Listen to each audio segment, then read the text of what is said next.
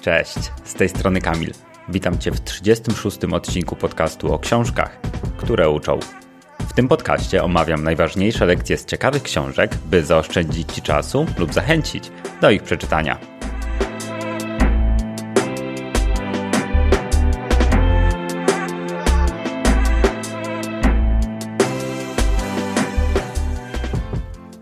Dzisiejszy odcinek to druga rozmowa z Agatą Gibek i tym razem omawialiśmy książkę, kolejną książkę Brené Brown, tym razem tą pod tytułem Z wielką odwagą. I chciałem ten odcinek zacząć jakimiś mądrymi słowami, ale nie byłem w stanie wymyślić nic lepszego niż cytat Theodora Roosevelta, o którym Brené bardzo często w tej książce wspomina. I myślę, że on będzie pięknym zobrazowaniem tego, co w ogóle w całej tej rozmowie chcemy przekazać.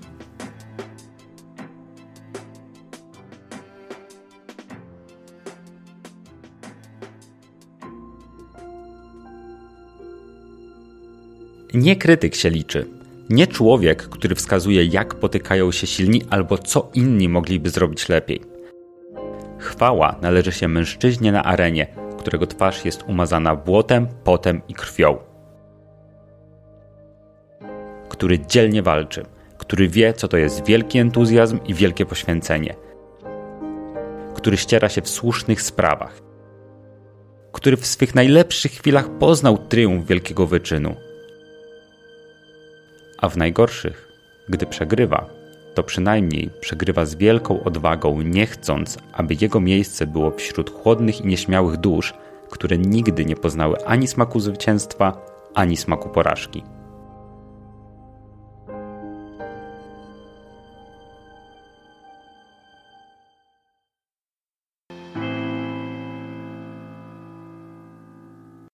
Cześć Agato. E, cześć Kamilu. E, witam Cię po raz kolejny w moim podcaście um, i tym razem też w moim mieszkaniu, bo... Um, Nie też. Nie też. Ostatnio było w moim. Nie, a faktycznie, tak. E, przepraszam, ostatnio nagrywaliśmy u Agaty, a tym razem ja Agatę zaprosiłem do siebie, a to właściwie ona bardziej zaoferowała, że nie, nie, nie, nie musisz do mnie jechać, mogę paść do ciebie. Więc bardzo cieszę się, że tu jesteś i że namówiłaś mnie do przeczytania książki, kolejnej książki Brené Brown, czyli Z wielką odwagą tak jak sobie czytałem tą książkę, to nie ukrywam, że ona była dla mnie dość e, z jednej strony odkrywcza, bo wzbudzała bardzo dużo emocji, była jest w ogóle bardzo głęboką książką i tematy, które porusza tam Brenę, mam wrażenie, że no, dotyczą po prostu każdego z nas. I bardzo mnie ciekawi, w jaki sposób w ogóle ty ją odebrałaś, w jaki sposób, w ogóle skąd się pojawiła Brenę w twoim życiu, jako w książkach? E, Brenę w moim życiu pojawiła się przez Asię Chmurę, która jest przyjaciółką mojej siostry. Aha, to Więc taka bajka. E, automatycznie jak e, siostra coś opowiada o Asi, potem zobaczyłam, że Asia to trochę tak się udziela społecznie, no to kim jest ta Asia? I stąd się wzięła Brena i gdzieś to zainteresowanie nią. I przy okazji okazało się, że ja kiedyś kupiłam jej książkę, tylko kolejną, która leżała sobie na półce A. i tylko nie wiedziałam, że to jest Brena.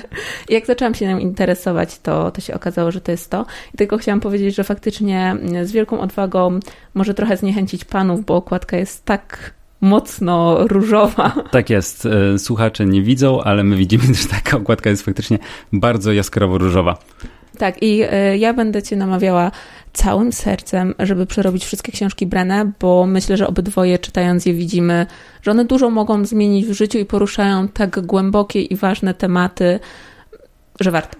Tak jest, ale też te książki nie są idealne, z czym się wspólnie zgadzamy tak. i o tym też będziemy dyskutować. E, najpierw może nakreślmy taki kontekst ogólnie, bo w dwa odcinki temu, w 33 odcinku podcastu, nie, w 34 odcinku Rozmawialiśmy o książce Breny, czyli Dary Niedoskonałości. Rozmawialiśmy wtedy o tym, jak żyć autentycznie, o tym, jak, jak żyć autentycznie, jak żyć całym, całym sercem. Tak, bo tutaj pojawia się różnica w tłumaczeniu i tutaj w tej książce częściej pojawia się sformułowanie, że ludzie żyjący pełnym sercem, a tam było częściej ludzie autentyczni. Właśnie, jest taka różnica nomenklaturowa bardziej, ale na dobrą sprawę to chyba chodzi o to samo, tak? Tak, bo właśnie autentyczność to jest życie pełnym sercem, e, okazywanie wrażliwości, o której w tej książce jest bardzo dużo e, mowa i życie z wielką odwagą, wychodzenie na arenę. Tak jest i o tym wychodzeniu na arenę też sobie troszkę poopowiadamy. Tak. E, więc tak może zaczynając, ważnym elementem tej książki jest, e, są dwa aspekty. Tak, z tego, co tak jak sobie sięgam po prostu pamięcią do książki, którą skończyłem czytać wczoraj raptem, e, także daleko na szczęście nie muszę sięgać, to są dwa słowa, które, które bardzo mocno wybijają mi się jakby ponad samą, ponad całą okładkę. E, ponad nawet słowo odwaga, które jest w tytule, mhm. czyli wstyd i wrażliwość. I czym według Brenne są wstyd i wrażliwość? Bo myślę, że to jest o tyle istotne, że do nakreślenia, bo później będziemy tych słów często używać żeby słuchacze rozumieli, w jakim kontekście my ich dokładnie używamy, bo to może nie być taki kontekst naturalny dla każdego z nas. E, tak, i tutaj jakby um, typowo chodzi o to, że każdy z nas wstyd i tam poczucie przynależności, czy poczucie winy, czy właśnie wrażliwość może rozumieć na swój sposób i to jest dobre, um, tylko Brena jakby w toku badań przygotowała jakieś swoje definicje i w takim kontekście ona opowiada o tym wszystkim w książce. Więc dla niej wstyd to między innymi niezwykle bolesne uczucie lub przeświadczenie, że posiadamy skazę, która sprawia, że nie zasługujemy na miłość lub przynależność.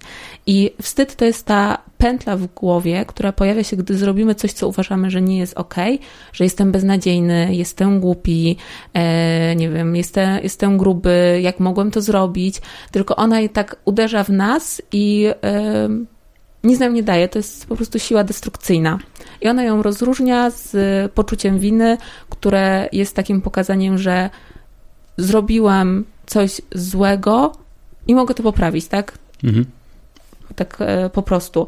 E, z kolei jak chodzi o wrażliwość, to tutaj definicji pojawia się tysiące, w zależności od tego, w którym jest rozdziale, mm, ale głównie chodzi o to, że dajemy sobie, jakby rozumiemy, że zwycięstwo i porażka pojawia się w tym samym czasie i że odsłaniając siebie, dajemy ludziom e, jakby możliwość, żeby właśnie stworzyć te więzi i żyć z tym pełnym sercem. I że to jest taka podstawa do życia autentycznego. Okej, okay. i tutaj jak mówisz o i o wstydzie, i o wrażliwości, właśnie w tych, według tych definicji Brenne, które warto właśnie zaznaczyć, że ona zebrała w toku swoich badań. W toku swoich badań, które przeprowadziła na grupie wielu Amerykanów, mhm. ale warto zaznaczyć, że Amerykanów, dlatego niektóre po prostu rzeczy, które są w tej książce, mogą się nie do końca łączyć z takimi realiami polskimi stricte.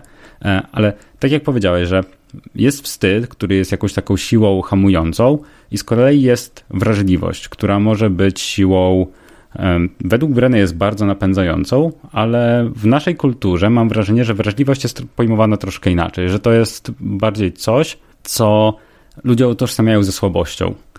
Tak, ale zwróć uwagę, że ona przecież obala mity. Po kolei e, jest, jest rozdział, w którym obala mity. I właśnie jest dokładnie to samo, że wrażliwość nie jest słabością, że mm, wrażliwość no powtórzę cię, tak, jest tym motorem, motorem na, napędzającym, bo w momencie, kiedy e, przeżywamy coś i się nie otworzymy, to dajemy pole temu wstydowi, żeby nas działał i tracimy więzi z innymi ludźmi, tracimy jakby umiejętność współczucia samemu sobie, e, nie rozwiązujemy danej sytuacji i jakby mm, zaprzeczeniem wrażliwości jest właśnie strach, lęk, rozwijanie w sobie agresji i takich zachowań e, mocno uzależniających. Tak ona pokazuje jakby pełną gamę, że e, to nie zawsze chodzi o to, że jak nie, nie okazujemy tej wrażliwości, bo wszyscy jesteśmy wrażliwi i to ona też mocno podkreśla, to nie chodzi o to, że zaraz każdy z nas będzie pił alkohol czy brał narkotyki,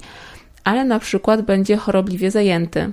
Nie będzie potrafił odpoczywać, bawić się, usiąść sobie tak po prostu. Tak jest, bo tak naprawdę, tak jak Brenne nawet tam mówi o tym, że o uzależnieniach, tak, w które często nas wpędzają jakieś właśnie niedostatki, takie poczucie, że jesteśmy gorsi albo samotni często, a, a tak naprawdę to są właśnie jakieś lęki, to są jakieś e, niezaspokojone potrzeby, które mhm. właśnie objawiają się um, właśnie zamiast wyjść czasem aktywnie i poszukać rozwiązania ich czy zaspokojenia, to na przykład ze wstydu, z powodu wstydu boimy się wyjść do drugiego człowieka, e, zapytać go o coś, poprosić o czasem o zwykłe towarzystwo, e, bo to też się może pojawiać. I przypomina mi się, kiedy właśnie tak zahaczamy o temat wstydu, cytat z Małego Księcia. Nie wiem, czy pamiętasz, ale tam na jednej z planet Mały Książę spotkał pijaka. Oj, nie pamiętam już. I Pijak nam mówił taką, kiedy mały książę zapytał go, dlaczego pije, mhm. to Pijak właśnie odpowiadał, że pije, by zapomnieć, że wstydzi się, że pije. Tak, i to jest to. Tak jest. I te właśnie zachowania destrukcyjne, o których, które często nam się zdarzają, że wychodzimy do kogoś, e, właśnie reagujemy agresją albo zamykamy się w sobie, to często są spowodowane tym, albo jesteśmy chorobliwie zajęci, to są często spowodowane tym właśnie, że chcemy zapomnieć o jakichś naszych e, niedoskonałościach. E, chcemy zapomnieć czasem o tym, że coś nam na przykład nie idzie. Spokojnie możesz obracać kartki strony, to nada spokojnie klimatu. E, tak, ale tak wracając troszkę do e, tego tematu wrażliwości, mm, to na przykład bardzo mi się spodobało, jak Brenda pokazała, że wrażliwością jest też twórczość, czyli trochę to, co my teraz tu robimy. Tak, tworzymy Faktycznie. podcast e, i za chwilę on będzie pokazany ludziom i spodobało mi się to, że tą twórczość połączyła z kreatywnością. Mhm. No bo każdy twórca jest kreatywny, tak? Musi coś, coś dać od siebie, coś pokazać i nawet jeżeli e, łączy różne rzeczy, które widział, e, to nadaje im nową formę. Mhm. A kreatywność zabija perfekcjonizm, czyli taką jedną z rzeczy, którą my się osłaniamy, żeby nie dać do siebie dostępu.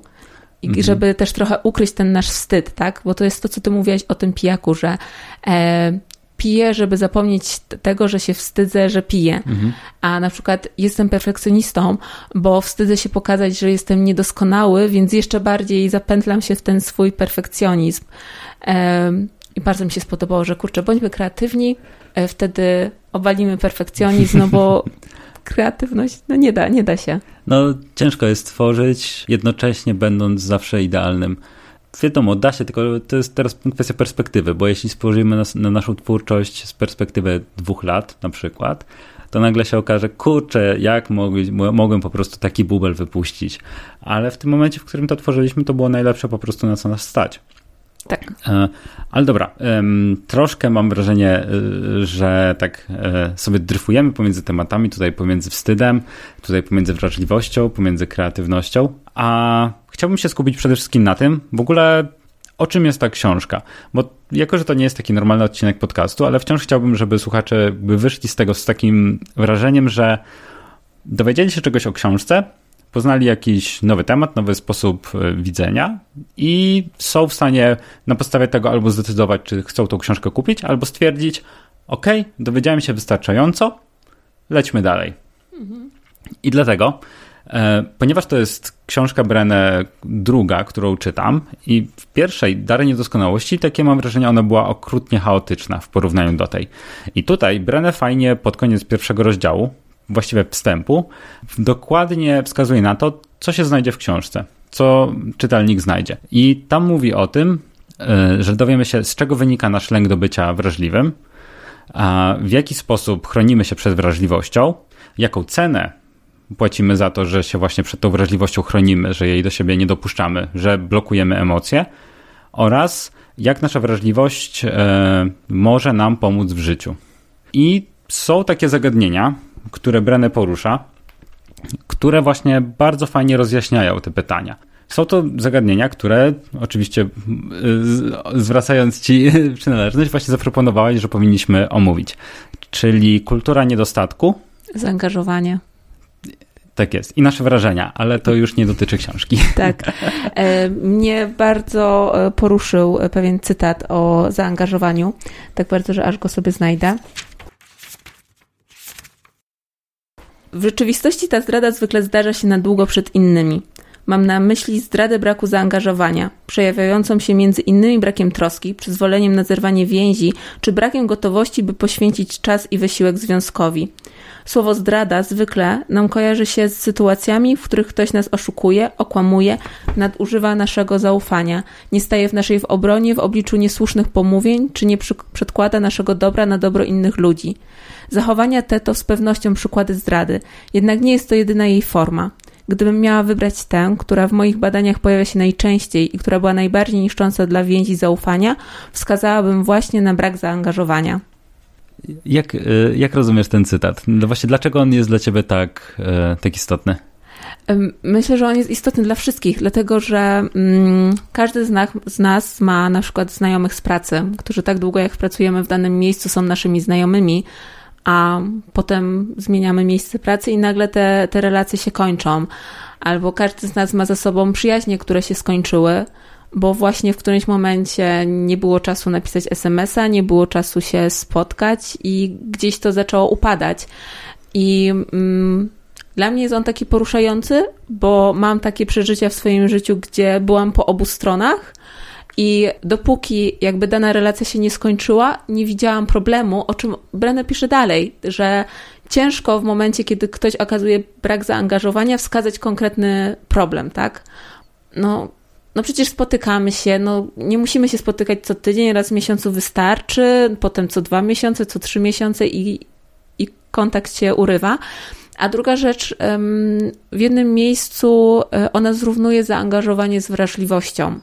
I jak się popatrzy na pełen ten cytat o tym, jakie to jest zaangażowanie, że zaangażowanie to jest troska, takie dbanie o dobro drugiej osoby, to faktycznie to jest pole, gdzie w wielu miejscach odsłaniamy siebie.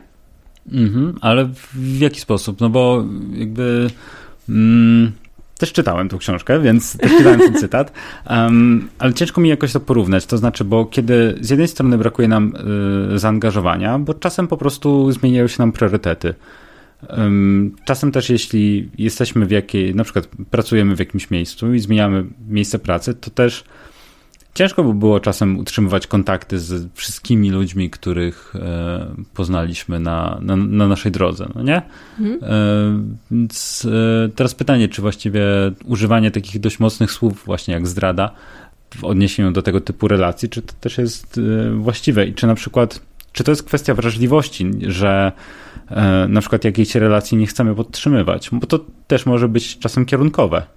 Mm, dobrze, może faktycznie przykład takich znajomości z pracy na zasadzie jesteś moim kolegą z pracy, z którym wypiję kawę tam o 12, to, to yy, nie jest do końca ten przykład, chociaż to zależy znów od uczuć, które masz w sobie, bo jeżeli to jest tak, że yy, podczas tej kawy ten ktoś jest dla ciebie ważny i ta druga osoba też daje ci jakby takie pole do zaufania i otwartości, no to potem naruszenie tej więzi tylko z powodu zmiany miejsca pracy e, może być bardzo bolesnym przeżyciem.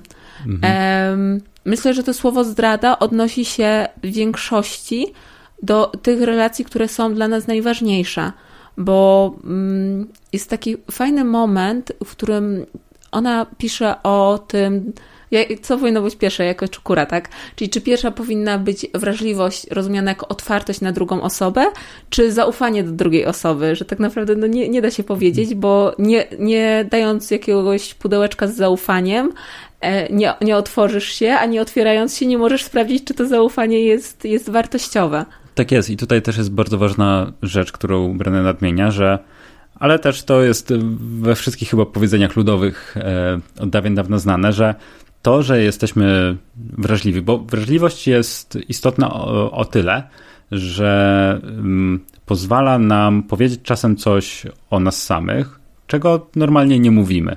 Co jest dla nas trudne, jest jakimś na przykład, nie wiem, trudnym przeżyciem, jest jakąś ciężką emocją, jakąś sytuacją, w której czuliśmy się zranieni, albo czasem, w której czuliśmy się mega radośnie, mega szczęśliwi, e, bo też można się wstydzić radości. I takie czasem podzielenie się tym z drugą osobą jest właśnie takim elementem budującym więź. Pamiętam, że mówiliśmy o tym właśnie w poprzednim nagraniu.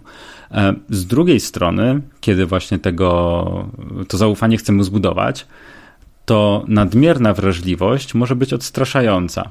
To może być tak, jakbyśmy zamiast kogoś popsikać e, pistoletem na wodę, wylali na niego całe wiadro naszych emocji, naszych uczuć, co może drugą osobę przytłoczyć i odstraszyć. I ciężko zbudować zaufanie w ogóle do osoby, która na przykład się uzewnętrznia ze wszystkim.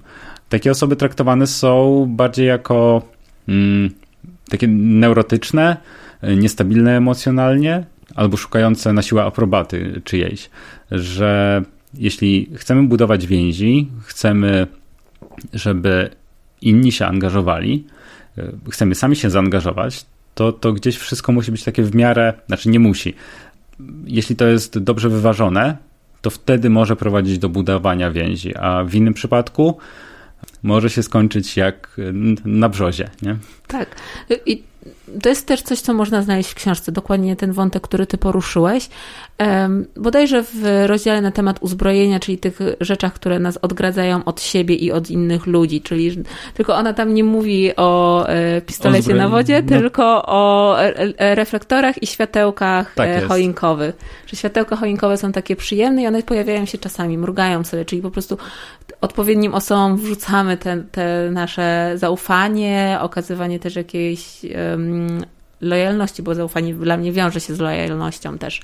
A jak po prostu wyjdziemy na scenę i harat, tu jest całe moje wnętrze, to to jest coś takiego, taki mechanizm, który pokazuje Mm, no ja nie potrafię stworzyć relacji, bo nie wiem, ze mną jest coś nie tak lub z ludźmi jest coś nie tak. Jeszcze sobie udowadniam to. Ro, po prostu robiąc y, niemądre rzeczy, pokazuję, że no tak, no po prostu jest, jestem, jestem beznadziejna, nikt, nikogo nie interesuje to, co jest we mnie, a po prostu zła kolejność, tak? Tak jest. Y, bez sprawdzenia też danej osoby. Też w książce dużo jest... Y, na temat stawiania granic, bo to też jest ważne moim zdaniem w budowaniu e, relacji, że tylko w takim stawianie granic e, rozumianym jako mm, co do kogo, kiedy powiem, e, ale też co od kogo, kiedy przyjmę.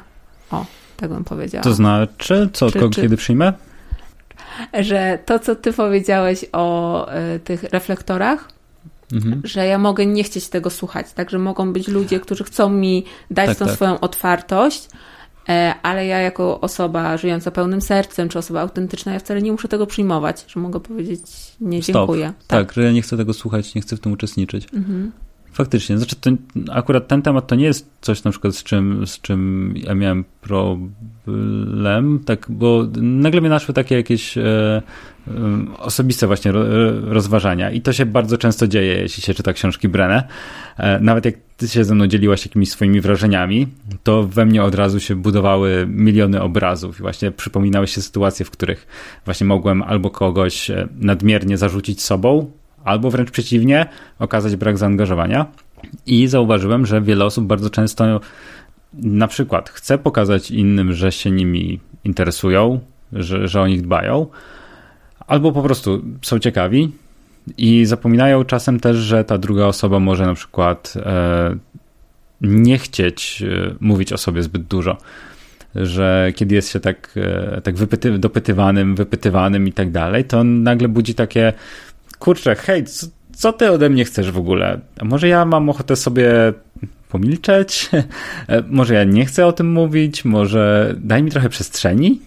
Może właśnie, może to, niech ta relacja się roz, roz, rozwija troszkę wolniej. E, właśnie to, jak powiedziałeś, że mogą być światełka choinkowe, a mogą być reflektory, czyli stajemy na, na scenie, zrzucamy ubranie i patrzcie na mnie, taki jestem. W ogóle albo mnie bierzecie, albo nie. Ja myślę, że w tym porównaniu to ja byłam takim stadionem narodowym. O, masakra. Przerobiłam fazę stadionu narodowego, ale dzięki Bogu nie przerabiałam tej fazy mm, na zasadzie wszyscy ludzie naokoło, tylko faktycznie takie relacje, które były już długotrwałe, e, mocno wchodziły w ten okres przyjacielski i wtedy klasycznie to, co tam Brenę mówi, czyli ja przetestuję, czy weźmiesz wszystko, czy jednak nie. No i oczywiście przeszedł ten moment, że tak jak ty mówisz, zbyt duże no, osaczenie, no, no dobra, mhm. nie bójmy się tego słowa, osaczenie. Tak. E, ale fajnie, bo potem szło wy, wygaszenie jakby relacji. Ja gdzieś sobie dojrzałam, bo to jest, wszystko jest dokładnie ten sam etap w życiu, e, magiczne gimnazjum, liceum. e, i, I ja mam, mam cały czas te relacje, także z, ka z każdą właściwie z dwoma osobami, które prze, przeszłam przez taki, przez taki e, okres, gdzie, gdzie było bardzo intensywnie potem wygaszenie, wróciliśmy do tej relacji i teraz one są bardzo fajne i, i przyjemne już na takiej stopie, gdzie obie strony wiedzą, czego potrzebują e, nawzajem i na jakim poziomie to utrzymywać. Co się zmienia cały czas. Okej, okay. zaciekawiło mnie właśnie, w jaki sposób twoi znajomi zareagowali na to takie e, osaczenie z twojej strony. E, czy właśnie, czy to była właśnie z ich strony jakaś reakcja obronna bardzo silna, czy to było bardziej takie przyjęcie na klatę trochę? Trochę ciężko o tym powiedzieć, dlatego że też aż tak bardzo bym nie chciała w to wchodzić. Okej, okay, to, urwi, to, to, to urwijmy, to. A tylko powiem, że w książce Brenę jest y, kolejny moment, który mnie rozwala na łopatki, kiedy ona właśnie opisuje, E, jaką przyjęła sobie strategię do podawania przykładów ze swojego życia. Że na przykład pierwszą rzecz, którą robi, jeżeli podaje jako przykład, to jest to, że ma już temat przepracowany w sobie w 100%. Tak? Mhm. Dwa, że podchodzi do tego typowo naukowo, czyli że e, dany przykład z jej życia, e, przepracowany, już jakby zamknięty, może jakby lepiej wyjaśnić dany temat i pomóc pomóc go zrozumieć. I coś tam jeszcze było, ale tak właśnie mi się przypomniało w momencie, kiedy mówię, że nie, jednak tego nie ruszam, bo to jest, a jeszcze trzecie to jest zbyt intymne, czyli dokładnie to tutaj tak mamy, jest. także to jest zbyt intymne. E, to przepraszam bardzo, trochę się zabiegałem, jeśli chodzi o pytania, ale jak najbardziej hami mnie, jeśli w takie coś polecę, bardzo przepraszam. Spoko. Um, ale myślę, że poruszyliśmy tutaj bardzo istotny temat, y, ten z perspektywy właśnie tego, w jaki sposób zaangażowanie e, i wrażliwość ze sobą się łączą i jaki to ma wpływ na przykład na budowane przez nas relacje. To może być tak, że te relacje będą w stanie to przetrwać, wytrwają, ale może być tak, że po prostu runą. I teraz zależnie od tego, jak do tego podejdziemy, czy to będą, będzie tak, że po prostu chcemy mieć kogoś na dobre i na złe, żeby ta osoba nas akceptowała takim, jakimi jesteśmy, bez względu na wszystko, to faktycznie, jak wyjdziemy z takim światłem reflektora, to zostaną przy nas osoby, które to, to wytrzymają. Z drugiej strony, jeśli cenimy sobie osoby, które mimo to są dość wrażliwe i takie coś może je po prostu spłoszyć, to wtedy ryzykujemy dość sporo, że, że coś takiego się stanie. Ja akurat nie miałem żadnej takiej chyba sytuacji, chyba, z takim, wiesz, wyrzutem no, bardzo mocnym. Nigdy jakaś szczera rozmowa po piwie? E, ja mam bardzo wybiórczą pamięć. Tak, lubię, tak okay. lubię o niej mówić. E, to było tak, ale nie przypominam sobie czegoś takiego, żebym właśnie wrzucając komuś jakiś temat, um, żeby to było zbyt dużo. Mhm. Ja jestem raczej też jeszcze taką trochę zamkniętą osobą. Um, I staram się bardzo wyczuwać, kiedy coś powiedzieć, kiedy nie. Y, jak prawdopodobnie kilka osób może potwierdzić, nie zawsze mi się to udaje i potrafię dowalić przypadkiem, hmm. ale to nigdy tak, żebym ja jakoś sobą epatował. Mimo to akurat mam raptem właśnie tak w kontekście zaangażowania jednego przyjaciela, z którym utrzymuję kontakt od czasów pierwszej klasy podstawówki. Mhm. I to jest taka jedyna osoba y, w ogóle z, z tych, które poznałem właśnie w trakcie na takim wczesnym etapie, z którym faktycznie tą relację utrzymuje. I to jest fajne, bo dzięki temu, co Brenna napisała odnośnie zaangażowania i temu, że brak zaangażowania często może równać się zdradzie, to mi tak uświadomiło, że właśnie bardzo chciałbym z nim świadomie utrzymywać tą relację, że chciałbym, żeby ona się rozwijała, bo widzę, że jest osobą, przy której się dobrze czuję, z którą mogę porozmawiać o wielu rzeczach, która pomimo czasem miałem takich kilka sytuacji, w których faktycznie powiedzmy, że nie byłem najlep najlepszą wersją siebie, to mimo to potrafił przejść ponad tym i tolerować to, jak się zachowuje w jakichś tam y, podniesionych emocjach. Tolerować czy wyjść z tobą na arenę? E, tolerować. Okay. A dlaczego zapytałaś o wyjście na arenę? Um, bo jakby wyjście na arenę często pojawia się właśnie w książce Breny i to jest ten moment, mm, kiedy pokazujemy wielką odwagę, tak? To, może, to mogą być różne rzeczy, bo ktoś może odebrać na przykład moje wyznanie jako epatowanie sobą, a na przykład ja mogę to odbierać jako właśnie mm, danie tego koszyczka zaufania, tylko że po prostu trzeba przejść jakiś jakiś moment i to jest taki moment, w którym wychodzę na arenę, tak, że mogę mhm. potem wrócić na kolanach y, w krwi w, w błocie. i w błocie. E, ja mogę być na tej arenie w, tym, w tej krwi y, mhm. i, i błocie. No i właśnie teraz szukamy tych ludzi, którzy nie będą oglądać naszych zmagań, tylko pójdą z nami i z nami będą się, się zmagali. Stąd, mo, stąd moje pytanie, bo ja mam ja mam tak i dla mnie to jest dość ważne w moim budowaniu relacji takich um, długotrwałych. Nie mówię o kolegach, znajomych, bo ja mam rozróżnienie na kolegów z pracy, znajomych, przyjaciół przez małe P, przyjaciół przez duże P, ale to jest jakby mo moja, moja własna jakaś... Masz taki cały katalog. Tak, jeżeli ktoś zna talenty Galupa, no to input. po prostu katalog, katalog ludzi w mojej głowie. Um, że ten najwyższy level już gdzieś wymaga trudności i to nie takich trudności, że siedzimy przy kawie i mówię, co trudnego mnie spotkało, albo że mam jakiś problem, nie wiem, ze sobą, żeby coś przejść, tylko że my się docieramy, tak, że jesteśmy kamyczkami w worku i ktoś nami potrząsa i się docieramy do siebie. To jest mhm. cudownie widoczne w relacjach na zasadzie mąż, żona, para, rodzina, bo to się dzieje naturalnie. A przyjaźń przez to, że w szczególności jak dorastamy, to już nie jest takie codzienne spotykanie się i przeżywanie ze sobą życia, tylko częściej już właśnie, a idziemy na piwo, idziemy na kawę, pojedziemy w góry, to jest ta fajniejsza wersja, e, czy na jakąś inną wycieczkę.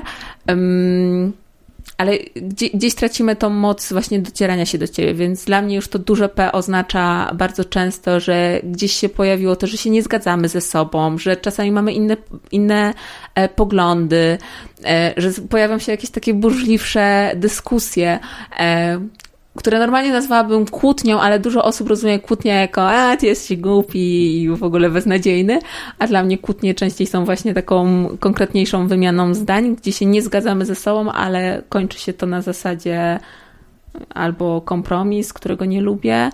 albo wybranie e, którejś ścieżek czyli hmm. zdania jednej, jednej osób, żeby coś robić, albo trudno, każdy żyjemy po swojemu, nie zgadzając się ze sobą. Hmm, ale to już nie jest Brenę. Właśnie, ale chciał, chciałbym, aż mam ochotę po prostu teraz kilka wątków poruszyć, um, ale może właśnie skupmy się na książce, a tak. w kuluarach o inne rzeczy podputuję, ale mam... Um, tak odnosząc się jeszcze do tego, bo mówiłaś o wyjściu na arenę, e, to w tych przypadkach moich to, to nie, to nie chodziło o wyjście na, na arenę, ja po prostu byłem hamem. E, to e, rozróżnijmy po prostu te elementy. Właśnie, bo tutaj mi czasem brakuje mm, też w książkach Brenę czegoś takiego, bo ona dużo pisze o tym w takim kontekście ja, że my mamy dużo do przepracowania nad sobą i właśnie dużo pisze o pracy nad sobą, o tym, jak, jak, jak działać. Czasem w odniesieniu też do innych ludzi, ale częściej ci ludzie pojawiają się w roli takich, może nie wiem, nie zwierzchników, ale takich, a, takich weryfikatorów tego, w jaki spo, sposób działamy. Um, ale mam wrażenie, że Brenner w swoich książkach mało mówi o ludziach jako o punkcie odniesienia. I tego mi zawsze brakuje. Um, mm, znaczy, bardziej odniesienia? mówi o, te, o takim negatywnym. Nie, że porównujemy się do ludzi, do innych, że chcemy być tacy, a nie inni. Um, a ja mam jakieś takie wewnętrzne e, przeczu przeczucie, potrzebę, mm, żeby właśnie weryfikować to, czy ja działam dobrze, czy źle, właśnie na podstawie tego, w jaki sposób ludzie wokół mnie reagują na to. Um, nie wiem, ja akurat po prostu jestem może tego typu osobą, która doświadcza bardzo niewiele mm, odrzucenia Mhm. Takiego, że wiesz, jakby ktoś miał na przykład otwarcie atakuje. Naprawdę to jest takie, takie sporadyczne. Może jestem po prostu szczęściarzem w tym, w tym kontekście, dlatego potrafię w ten sposób tak, tak do tego podejść. Um, ale właśnie, że tego wyjścia na arenę było bardzo niewiele w moim życiu. Że rzadko musiałem staczać walki, bardziej to było takie wspólne staczanie się i bardziej sprawdzanie, ok, czy, czy, czy lecimy równo.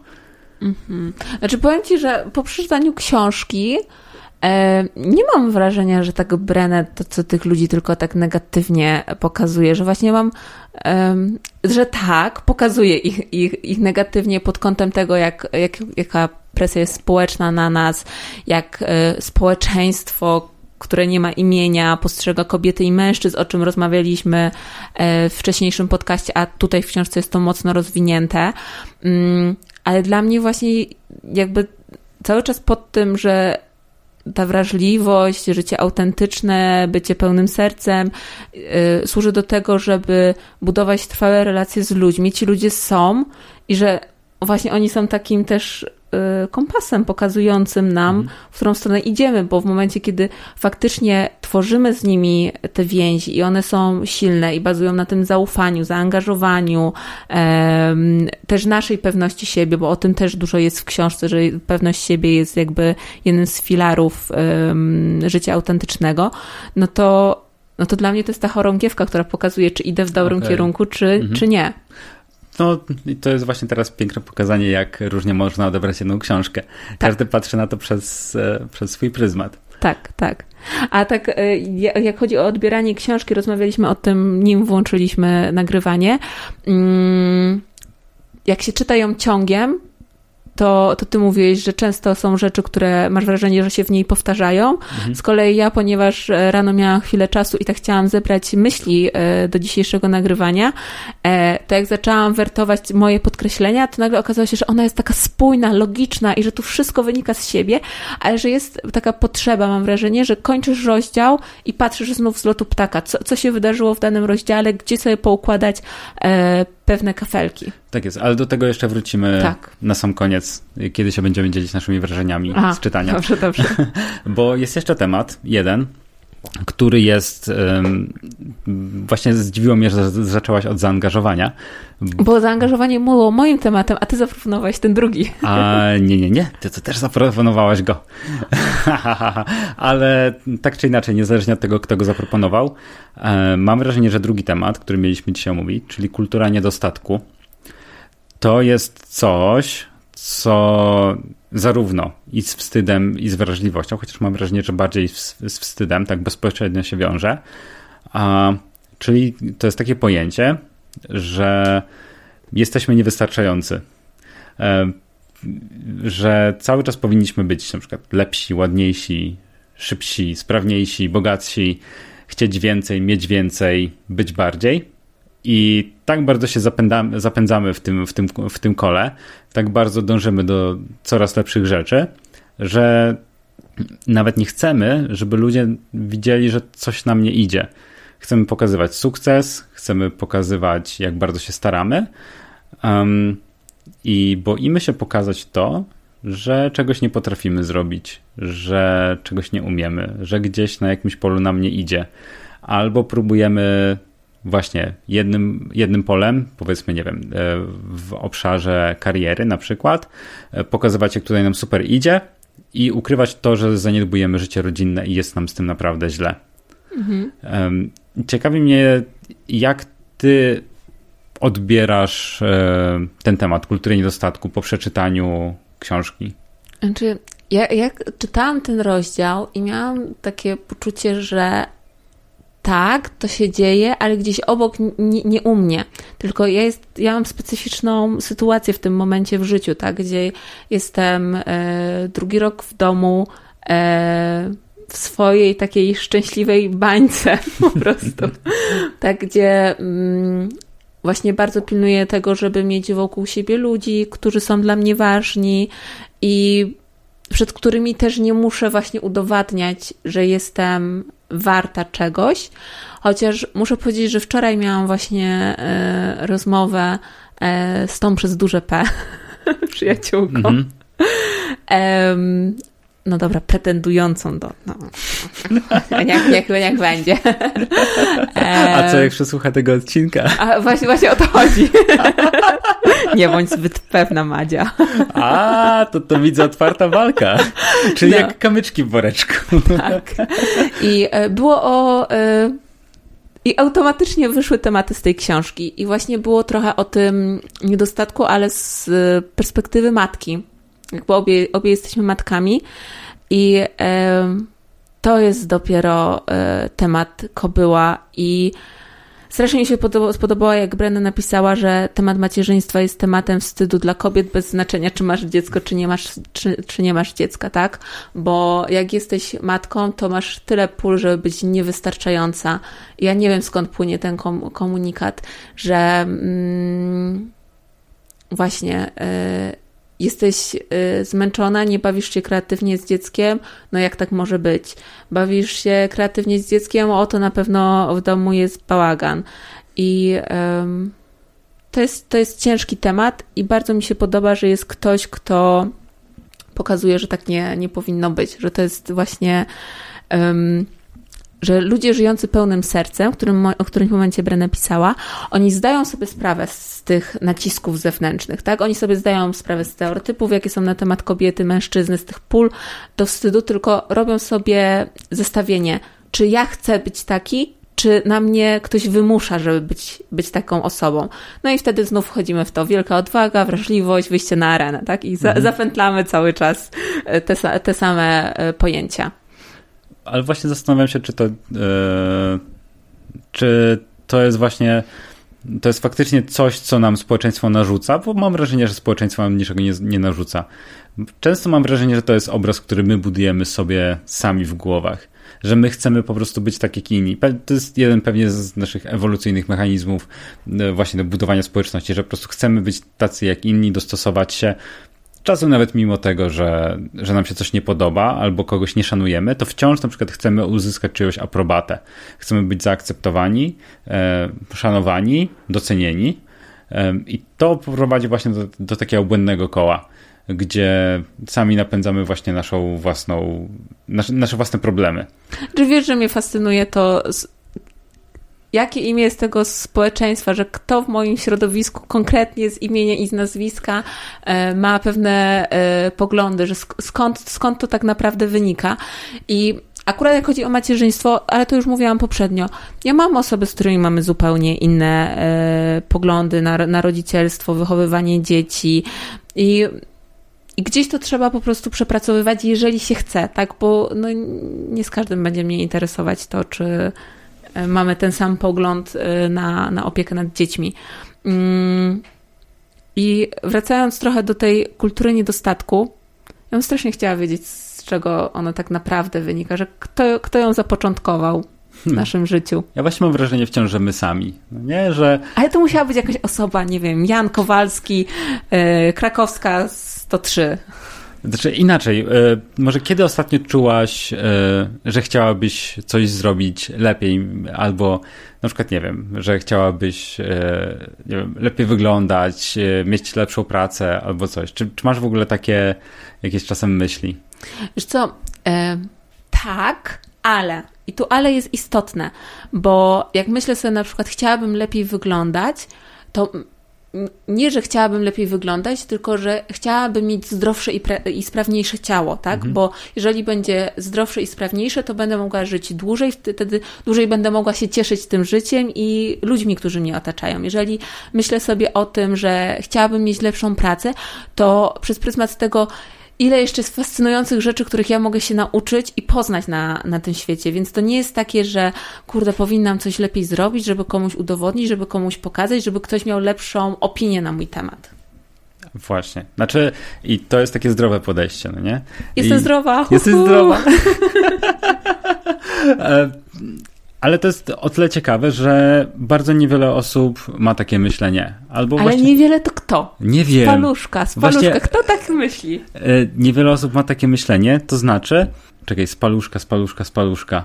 A, no nie wskażę przecież konkretnej osoby. Ale w swojej głowie, czy e, masz przed oczami obraz konkretnych osób, e, które mm, muszą być lepsze, bo nie wiem, po prostu chcą mieć kolejny awans w pracy, no właśnie, bo tak? Mam. Bo... Okej. Okay. No jakby są takie osoby. Y, zauważam je, y, spotkałem je i też ja tam byłem. Tak. Y, Opowiedz nam o tym. Ale to jest dość trudne. Znaczy, mam jeden taki przykład właśnie, bo to jak właśnie Brenna pisała o kulturze niedostatku, to mi się przypomniało w momencie, w którym e, na przykład e, od jakiegoś czasu nie mam samochodu. No nie? I miałem dość dużą wewnętrzną walkę sam ze sobą pod takim względem, że na przykład e, są powody jakby czysto pragmatyczne do tego, żeby mieć samochód, jak najbardziej. To jest po prostu wygoda, e, mogę sobie pojechać gdzie chcę, kiedy chcę, jak chcę. Ale są za to też koszty, nie? I wiem, że chociaż mógłbym sobie pozwolić na samochód, to wiem, że wtedy na przykład nie mógłbym oszczędzać. Tak, to jest dla mnie takie jasne, że takie, nie wiem, oszczędności miesięczne, które mógłbym e, zostawiać na swoim koncie, to by były niewielkie. A nie mając samochodu są większe. I to jest ten taki racjonalny powód, dla którego samochodu nie mam. Ale to jak ja sobie zacząłem w głowie wyobrażać, to, że wiesz, na przykład, okej, okay, ale w sumie tak, tak słabo, bo jakbym chciał na przykład z kimś pojechać w góry, no to nie będę jechał przez nim autobusem, to warto by było zabrać. W ogóle co to za facet, który nie ma samochodu? I to nie jest tak, że to wiesz, to, to nie jest racjonalne w żaden sposób, no nie? To się, to się nie wpisuje w moje wartości, w moje, w moje cele, które gdzieś mam przed sobą, ale gdzieś mi siedzi z tyłu głowy, no nie? I wiem, że to ja sobie sam zabudowałem to, no nie? Że facet powinien być zaradny, więc powinien mieć samochód. I chociaż y, myślę, że całkiem dobrze to prze przepracowałem i to mi się dość rzadko pojawia w głowie, to jednak są takie sytuacje, typu wybieram się ze znajomymi w górę. I teraz, kurde, czemu ja nie mam samochodu? I wiesz takie, chociaż nie uszalam się nad sobą, nie mam takich e, jakichś autodestrukcyjnych myśli, to pojawia się takie zwątpienie w siebie. No nie? E, dlatego właśnie mówiłem, że ta kultura niedostatku prawdopodobnie bierze się z nas. E, że z nas to znaczy ze mnie, że każdy z nas tworzy ją sam, jeśli ma e, tego typu wyobrażenie, no nie? Że na przykład ja buduję sobie jakiś obraz siebie, idealnego siebie, takiego siebie, który jakby dokładnie spełnia wymogi społeczeństwa, e, gdzie to społeczeństwo nie ma żadnych wymogów, tylko ja, ja je sobie wyobraziłem. Czy Brada nazwałaby to wstydem? Prawdopodobnie tak. W głowie? No. Tak jest. I właśnie to z tego wstydu, albo nie wiem, z tej kultury niedostatku bierze się też wstyd. Mhm. E, tak, że wstydzę się tego, że, że nie mam samochodu, albo wstydzę się tego, że yy, nie wiem, czegoś mogę wstydzić jeszcze. Ciężko stwierdzić. Ale po, powiem ci, że twoja historia o samochodzie jakby przypomina mi dwie. Mogę nawet trzy, ale może, dobra, niech, niech będą dwie. E, studniówka. Byłeś na studniówce? Byłem na studniówce. Ja nie byłam. Nie chciałam pójść na swoją studniówkę, bo e, nie, przypad nie przypadałam wtedy. Teraz w sumie też za bardzo nie przypadam za takim typem imprez. I powiedzenie o tym, że nie idę na studniówkę, bo nie chcę, to, to było przepracowywanie, przepracowywanie wstydu, bo to było społecznie niepojęte, no ale jak nie idziesz na swoją studniówkę, całe życie będziesz tego żałować. Nie? Że nie byłaś na własnej studniówce, takie, takie tam wspomnienia. Nawet nie pamiętam mojej studniówki. No właśnie, więc ja do tej, do tej pory nie żałuję, e, ale faktycznie e, po tej studniówce mia, miałam coś takiego, że. Mm, ja sobie wyobrażałam, żeby, że ludzie ode mnie oczekują, że będę żałować, że na tej studniówce nie byłam, tak? I że jak tego nie żałuję, to jestem dziwna i że w ogóle nie poszłam na tą studniówkę, to, to idź tam do kąta, my z tobą y, nie chcemy rozmawiać. I to też było w mojej głowie tylko. Mhm. I dopiero musiałam sobie przepracować, że Poza tym, że właśnie ktoś powiedział, że kurde, ale to jest studniówka, będziesz żałować i to głównie osoby starsze, mówię, wiesz, na zasadzie nauczycielka, czy tam mama, to nikt inny jakoś specjalnie nie zwrócił na to uwagę. Po prostu cię nie było i, no i wszyscy wrócili ze studniówki, wspominali przez najbliższy tydzień, a później życie toczyło się dalej. Tak, tak, no, dokładnie. Eee... Ale w jaki sposób to przepracowywałaś? Czy to był jakiś proces, przez który po prostu przechodziłeś tak, tak myślowo, czy to było po prostu takie e, po prostu ucięcie, że okej, okay, olewam to? Wiesz co, ja najpierw musiałam trochę zluzować mój upór. E, mamo, jak to słuchasz, tak, jestem uparta. Dlatego, że mm, ja często mam tak, często miałam, bo to już teraz jakby już inna dojrzałość człowieka, e, że jak uparłam się, że coś zrobię, to ja momentalnie szukam wszystkich superlatyw danej sytuacji i się zapętlam, że nie, to jest super, to jest super, to jest super. Nieważne, co jest pod, pod spodem, czy faktycznie gdzieś się pojawia jakiś żal i inne uczucia, to nie, super, to była moja decyzja, to była najlepsza decyzja pod słońce.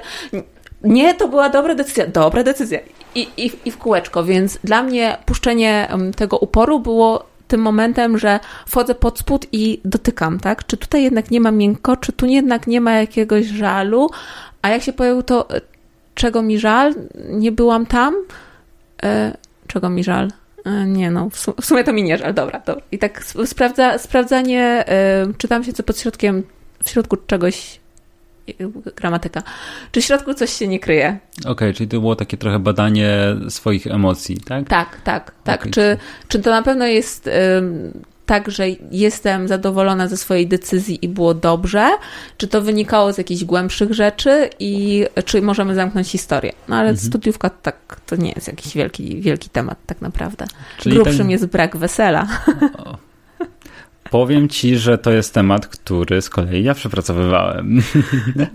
E, I to też nie było lekkie, ale nie wiem, czy to jest y, pomysł na ten, żeby to teraz y, obgadywać, nie, nie, nie, bo e, to, to gruby temat, naprawdę. Mm, ale mam wrażenie, że wraz z wiekiem e, jest mi coraz łatwiej pewne mechanizmy w sobie zauważyć i świadomie pracować mm, przeciwko nim. Mhm. Tak? Czyli kiedy pojawia się jakaś tarcza, to ja na przykład wiem, że to jest tarcza i teraz zaglądam ok, a co jest za nią. I właśnie tak jak powiedziałaś, czy tam nie jest miękko. Tak, e. E, tylko wtrącając, tak, tarcza i uzbrojenie, czyli znów coś, o czym pisze e, Brenne, czyli to wszystko, co nas odgradza od naszej wrażliwości i bycia sobą. Tak jest. I to się właśnie bardzo dobrze, to co powiedziałaś, bardzo dobrze spaja właśnie z tematem, dlaczego wrażliwość jest tak istotna bo to właśnie wrażliwość pomaga nam wejść pod tą tarczę, pod tą zbroję i spróbować w ogóle zrozumieć, hej, czy tam wszystko w środku jest ze mną w porządku?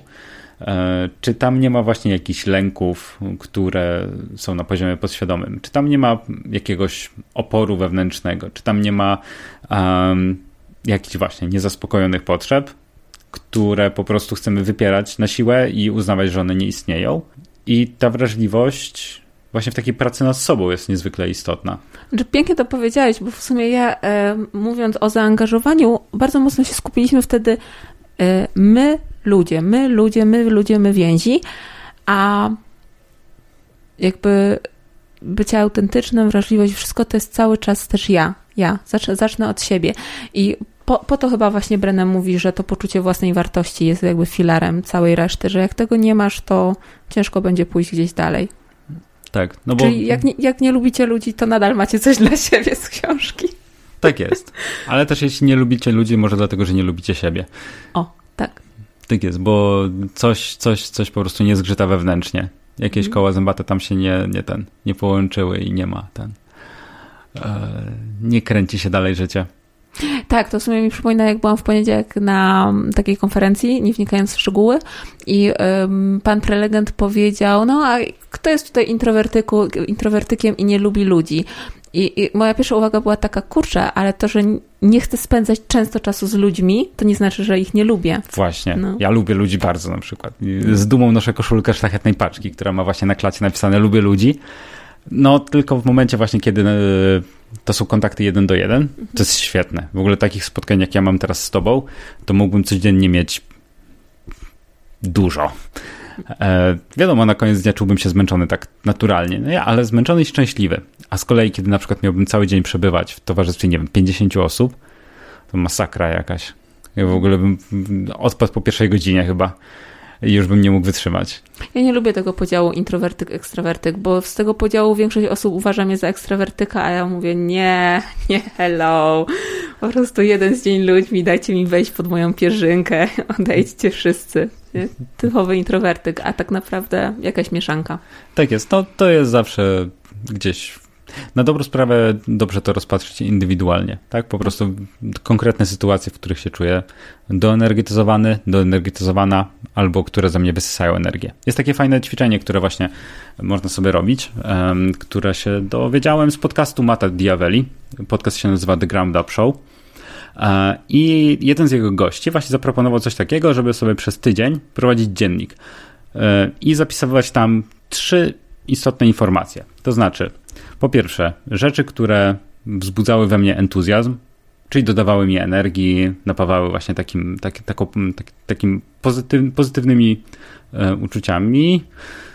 Druga sprawa, żeby zauważyć takie sytuacje, które ze mnie wysysały energię, czyli po skończeniu których po prostu byłem wyczerpany i nie miałem ochoty ich powtarzać. To nie dlatego, że tam mm, ostatecznie nie dawały mi satysfakcji jakoś i tak dalej, tylko po prostu, które były takie wysysające i za żadne skarby nie chcę ich powtarzać, ale też jakie lekcje wyciągnąłem z tego dnia, czyli czego się nauczyłem. I żeby sobie tak zrobić przez 30 dni. I po tych 30 dniach, jak sobie spojrzymy na tą listę takich, zapiszemy to i zobaczymy pewne powtarzalne elementy, że są rzeczy, które nam dodają energię zawsze.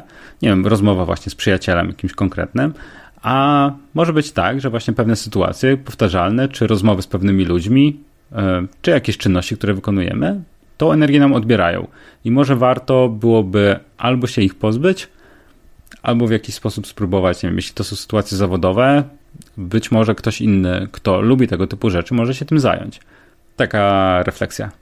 Tak, nie, tak się y, zamyśliłam, bo pomyślałam o y, takim dzienniku wrażliwości, że można byłoby obserwować siebie w ciągu dnia mhm. i patrzeć właśnie na te miejsca, w których y, odsłaniało się siebie. I że to mogło być bardzo ciekawe. No, to jest ciekawe. Właśnie zapisać właśnie każdą sytuację, w której tak. odsłoniliśmy siebie przed kimś albo siebie przed samym sobą. O, a o, siebie przed samym sobą. To jest cholernie ciężkie, moim zdaniem. Znaczy moim zdaniem. Nie, bo um, my też siebie czasami sami chcemy wybierać. Przynajmniej o, ja bardzo. czasami wiem, że zrobiłam jakąś totalną głupotę, ale jak y, wsiadam wieczorem i mam napisać dziennik, to mam takie, o, to tutaj od razu to zacznę od wdzięczności i wtedy wszystkie superlatywy idą, co nie? O, tutaj praktykujmy wdzięczność, praktykujmy uważność, o tym też jest w książce Brenę. Mhm. No a kiedy wejdziemy w bagienko? Tak, no właśnie. Coś się jednak dzisiaj wydarzyło, co było nie bardzo. Mm, jasne, że nie chciałabym o tym, żeby potem moje wnuki dorwały mój dziennik i czytały e, o jakichś błędach babci, bo chciałoby się przedstawić właśnie znów, bo chciałabym uważać, że, że chciałabym, żeby ktoś widział mnie lepszą. Mhm. I wchodzimy w niedostatek. Patrz, jaka pętla. Znowu, chociaż powiem ci, że ja mam tutaj odwrotnie, to znaczy chciałbym, żeby moje wnuki zobaczyły mój dziennik i po prostu zobaczyły, że ten dziadek był normalnym człowiekiem yy, i też popełniał błędy i się do nich przyznawał. A przede wszystkim przyznawał się do nich przed samym sobą. Je zauważał i nad nimi pracował. Wiem, że to byłoby ciężkie, jakby, wiesz, one na przykład na moich oczach czytały ten dziennik, ale to by było... Mam jakieś takie, takie marzenie, że to by było... Że chciałbym czegoś takiego.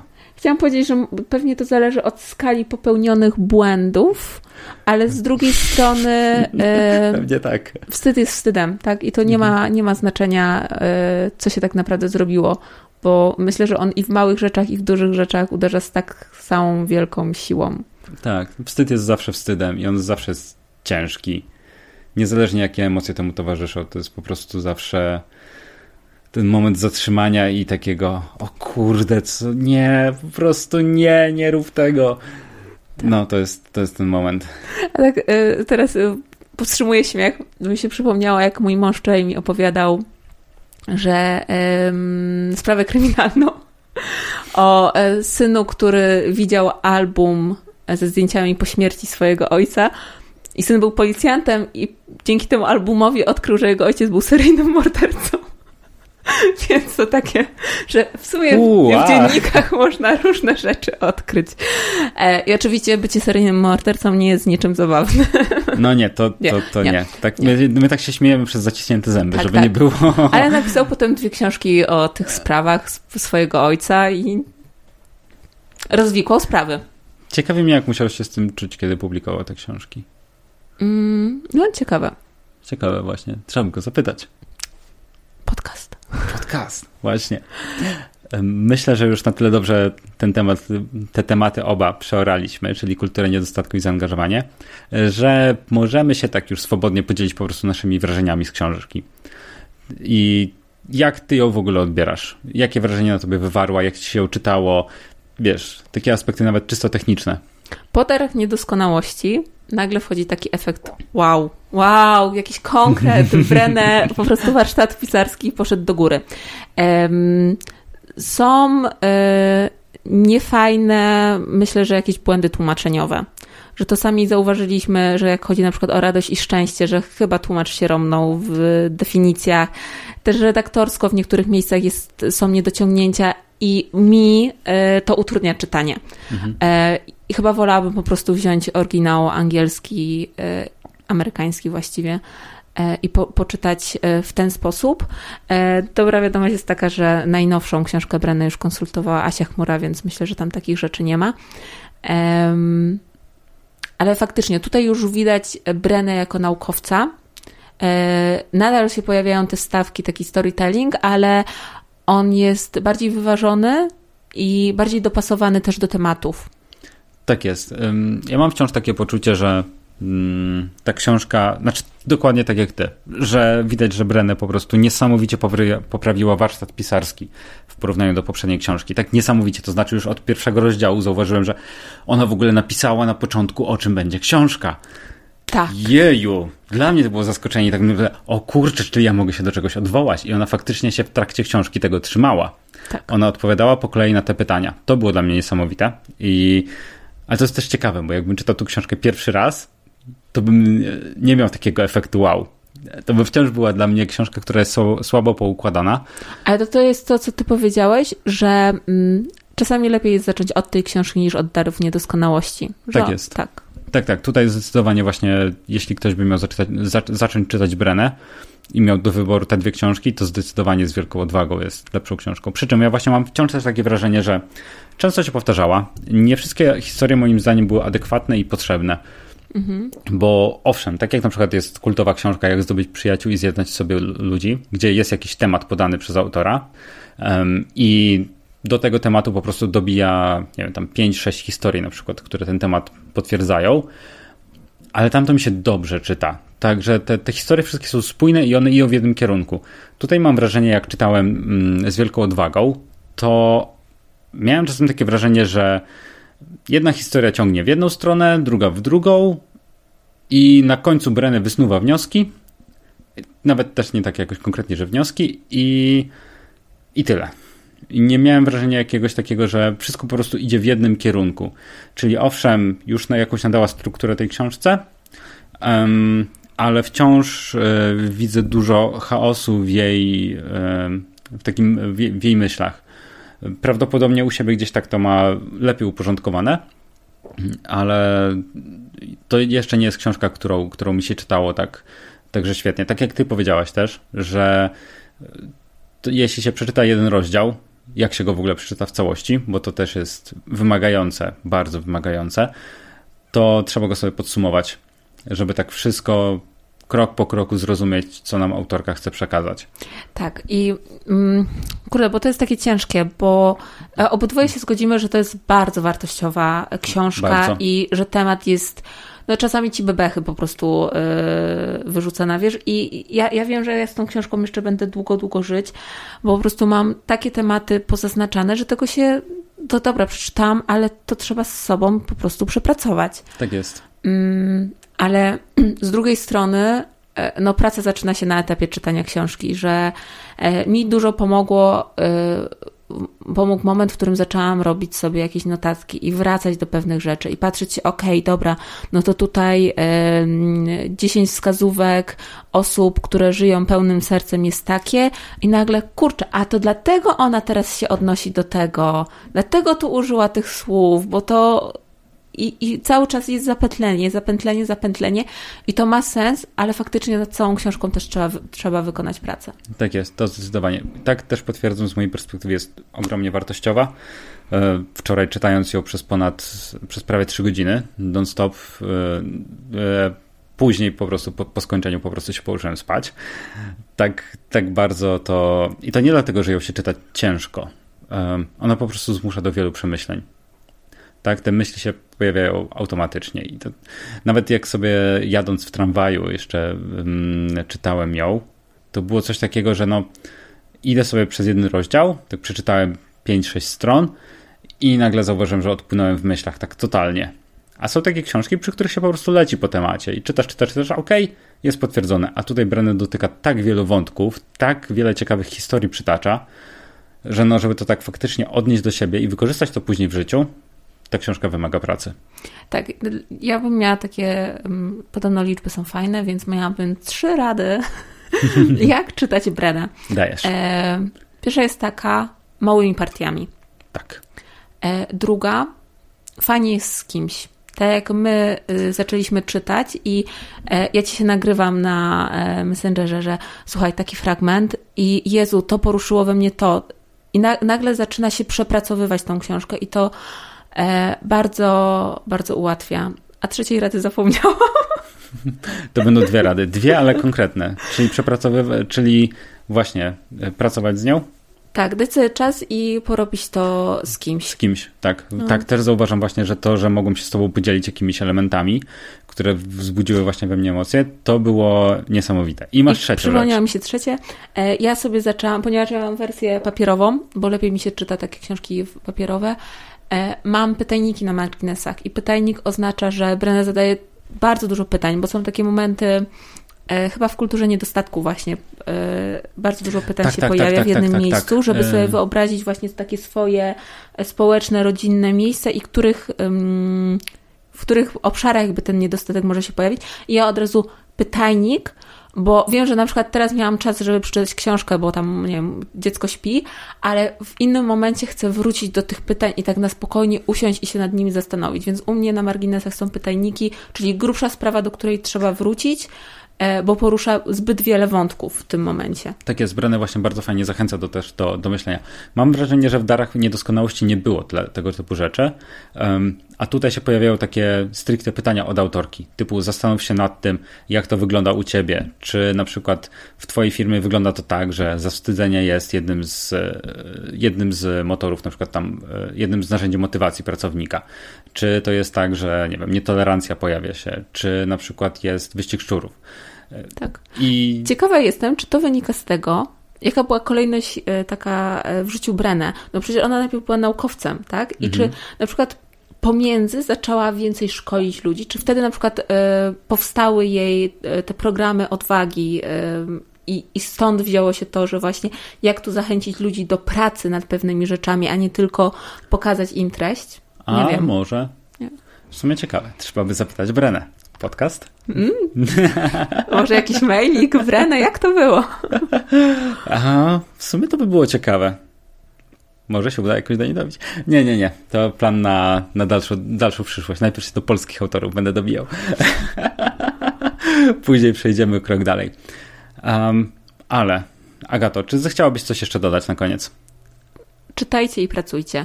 Ja wiem, że ten wstyd, Jezu, jak słyszę słowo wstyd, odwaga, wrażliwość, to to jest, y, chyba mówiłam to poprzednio, takie on, en, ach. Ale tak naprawdę to są takie co- codzienne rzeczy. I ja zdaję sobie sprawę, że my też opowiadając o tej książce, mm, no, pewnie łatwiej by było, gdybyśmy do każdego słowa y, i tematu, który porusza Brenę, od razu dawali y, przykład z życia, przykład z życia, z przykład z życia i wtedy się rozumie w pełni, o co tutaj chodzi. No ale to macie już w książce, tak? Tam, tam będzie jest. to lepiej wyjaśnione. Tak jest. No i też zaznaczam, że to jest druga rozmowa, którą, e, nie, trzecia rozmowa, którą nagrywam do podcastu, także e, uczę się bardzo powoli. E, może dojdzie do tego, że kolej, w kolejnych nagraniach będziemy mieć to jeszcze lepiej ułożone. Tak, no mamy plany. Mamy plany. Mamy plany? Mamy plany. Mamy plany, żeby nagrać wszystkie książki Brenę. Ale z y, przerwami. Tak, i zastrzegamy, że to może nie wyjść. po prostu. Bo różne sytuacje są w życiu. Ale jest plus, bo teraz będę mieszkał bliżej Agaty w Krakowie, więc, e, więc będzie nam się może prawdopodobnie łatwiej spotkać. E, dobrze, Agato. E, ja akurat z niczym słuchaczy nie chcę zostawić, bo miałem zaznaczone notatki e, na Kindle, ale mój Kindle się zepsuł dzisiaj. Dobrze, że mogłem chociaż dokończyć czytać książkę wczoraj, bo dzisiaj jak go wyłączyłem rano, to już się nie włączył. Także. e, Minuta ciszy dla Kindla. Minuta ciszy dla Kindla. Nie, on nie zasłużył sobie na minutę ciszy. Tak jest. Nieprawda. Nie musisz mi. Twoja wartość jest na poziomie od razu jesteś wartościowy, a nie, że musisz zasłużyć na cokolwiek. Em. Jakie książki czytałeś ostatnio? Bo to Em. chyba nie była Brenę. Czekaj, czekaj, czekaj. Jest taki, taki bardzo fajny cytat. Wykorzystujmy rzeczy, kochajmy ludzi, ale nie na odwrót. Dobrze. Tak, Kindle to rzecz. Mimo, że ma ładne imię. To Agato, dziękuję Ci bardzo za rozmowę. Bardzo się cieszę, że mnie odwiedziłaś. To była dla mnie czysta przyjemność i mam wrażenie, że to drugie nagranie było o wiele lepsze niż, e, niż pierwsze, chociaż pierwsze również było dobre. Jak już ściągnęłam słuchawki z uszu. Tak jest, bo lepiej. tak jest. E, Agata na początku się e, walczyła z moimi słuchawkami, żeby jej nie zabiły. Ale na szczęście wszystko poszło dobrze. I już ci przeszło dzwonienie w uszach. Tak, Cieszę zdecydowanie. się. E, Więc więc do usłyszenia. do usłyszenia w kolejnych odcinkach.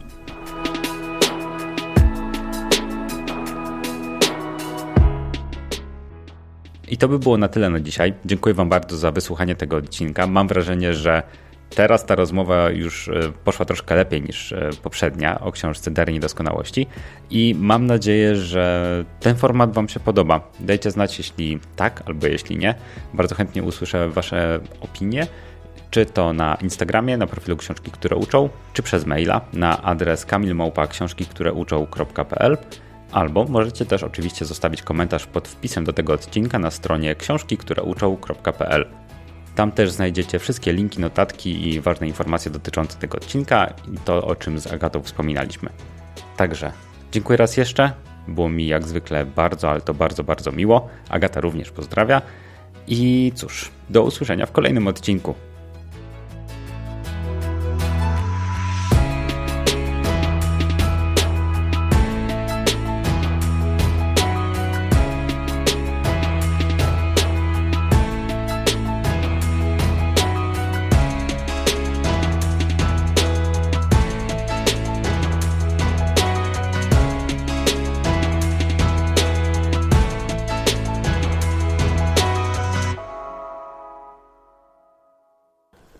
Dobrze, dobrze, że to będzie wycinane i ucinane.